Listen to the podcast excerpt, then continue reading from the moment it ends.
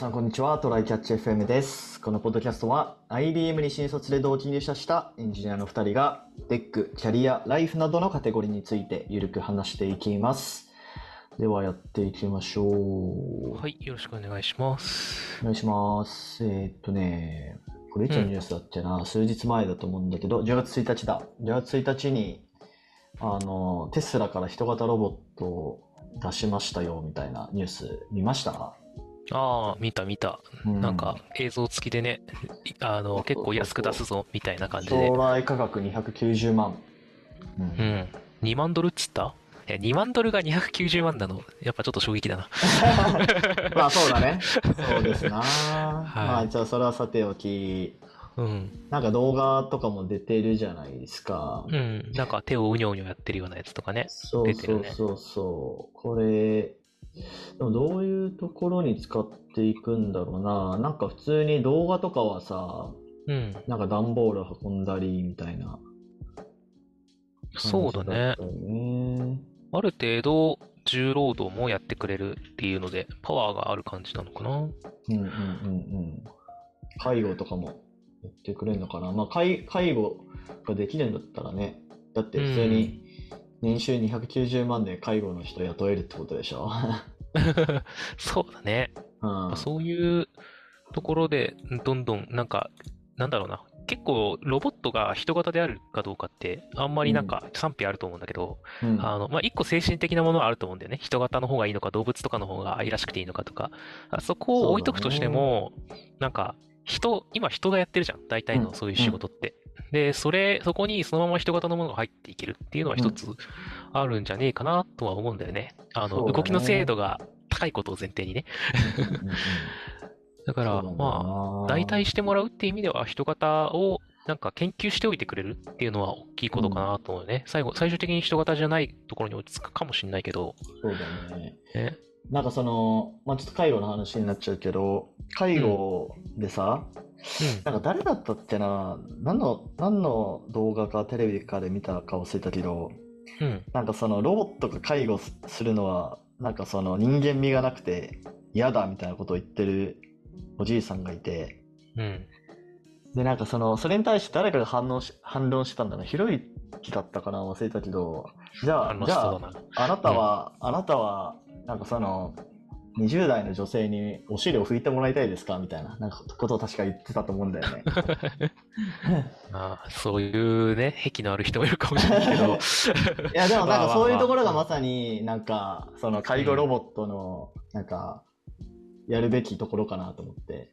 そうだよね。なんか、逆に恥ずかしくて人相手は嫌だっていう人もね、いるだろうし、なんか、結局、人を起こしたり運んだりするのも重労働だし、あの、やっぱ、ちょっと認知症とかでさ、ああの、わかんなくて暴れちゃう人とかもやっぱいて、怪我とかするらしいんだよな。はいはいはいそうはい。いうね、なんか、ちょっと。わけわかんなくなってセクハラする人もいるらしいし、はいはいはいや結局、人がやると辛いポイントがいっぱいある仕事全然ある。うんで。考えると、やっぱりロボットがやるようになるっていうのはいいことだと思うし、でできればロボットがやった方が安価になってほしいんだよね。人間にやらせた方が安いになるとさ、どんどん劣悪になっていくじゃん、職場環境が。確かに。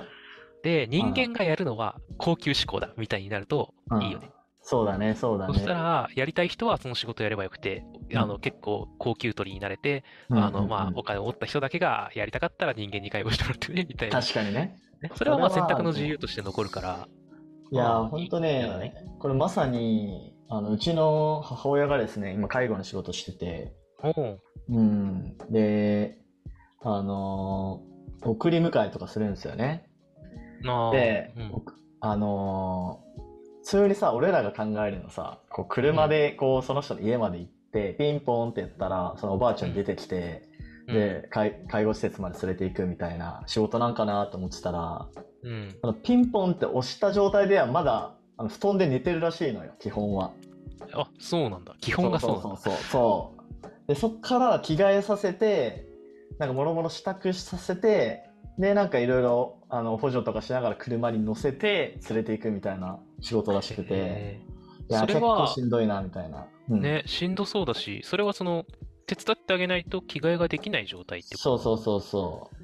そっか、その状態でもあんまりその、泊まりじゃなくて通いなんだね。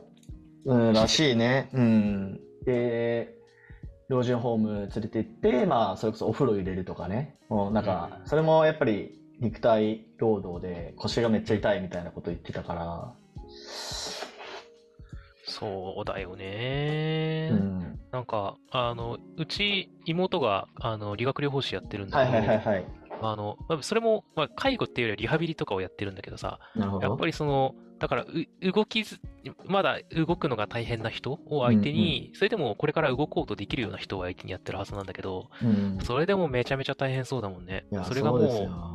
全く自分では動けない人を相手にやるとかってなると、より大変なんじゃないかなって感じだよね。そうね。まあだから、うん、ロボットがどんどんその人間の仕事を奪っていきつつも、なんかまあ共存していくみたいな。それこそさ、こう、認知症予防とかみたいなところは、まあその人間がさ、その会話をした方がまあ良かったりするっていうケースはまあありそうじゃない？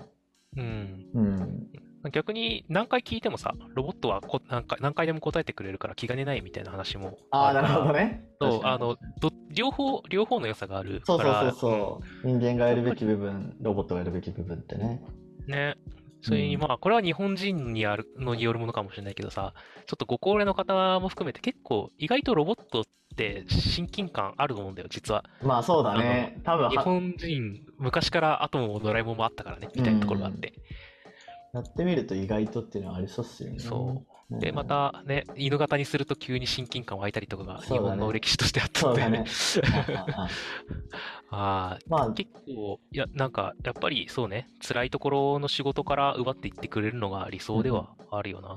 まあ、こういうロボットとかは、でも日本の企業どうなんだろうな。まあでもこのテスラの今回出した、えーうんオプティマスっていう名前だね。オプティマスっていうロボットもそうだし、うんあと、あの、ボストンダイナミクスのロボット、なんて名前か忘れたけど、あれも結構もうすごいとこまでなんか来てるなっていう感じがするので、そうね。期なんかどんどん事例として、ちょっとずつ、ちょっとずつこれだけできるようになったよが増えていくといいね。なんかはい。、まだあんまり、あ、ここロボットがやってくれてんなって時間ないから。そうね、確かに。はい。じゃあ、本題の方行きましょうか。はい。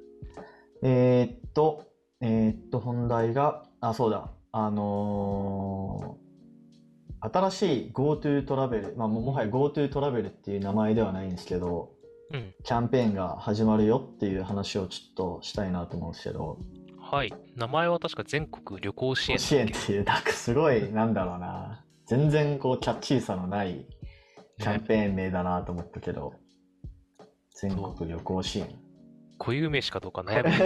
キャンペーン名なのか一般そうそうそうそう。的な名前なのかみたいな。うん。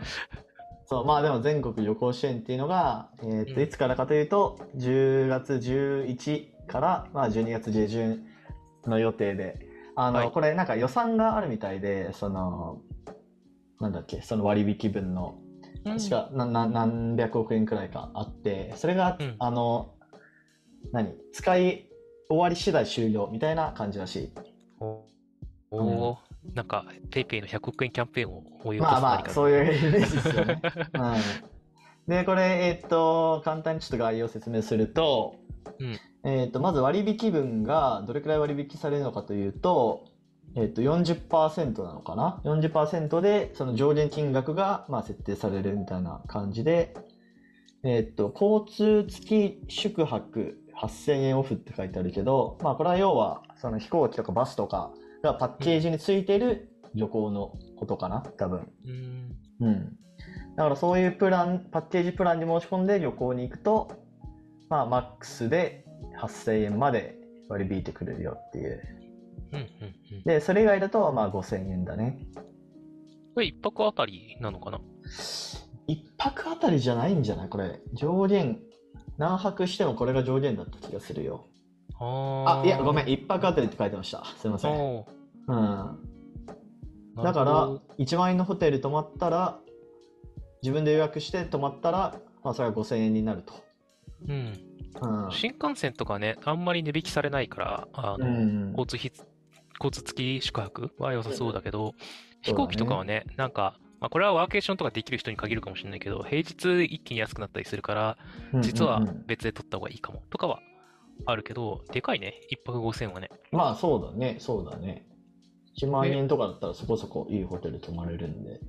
ね。で、地域クーポンも平日3000円、そう。えっ、と、で、休日1000円ついてくると。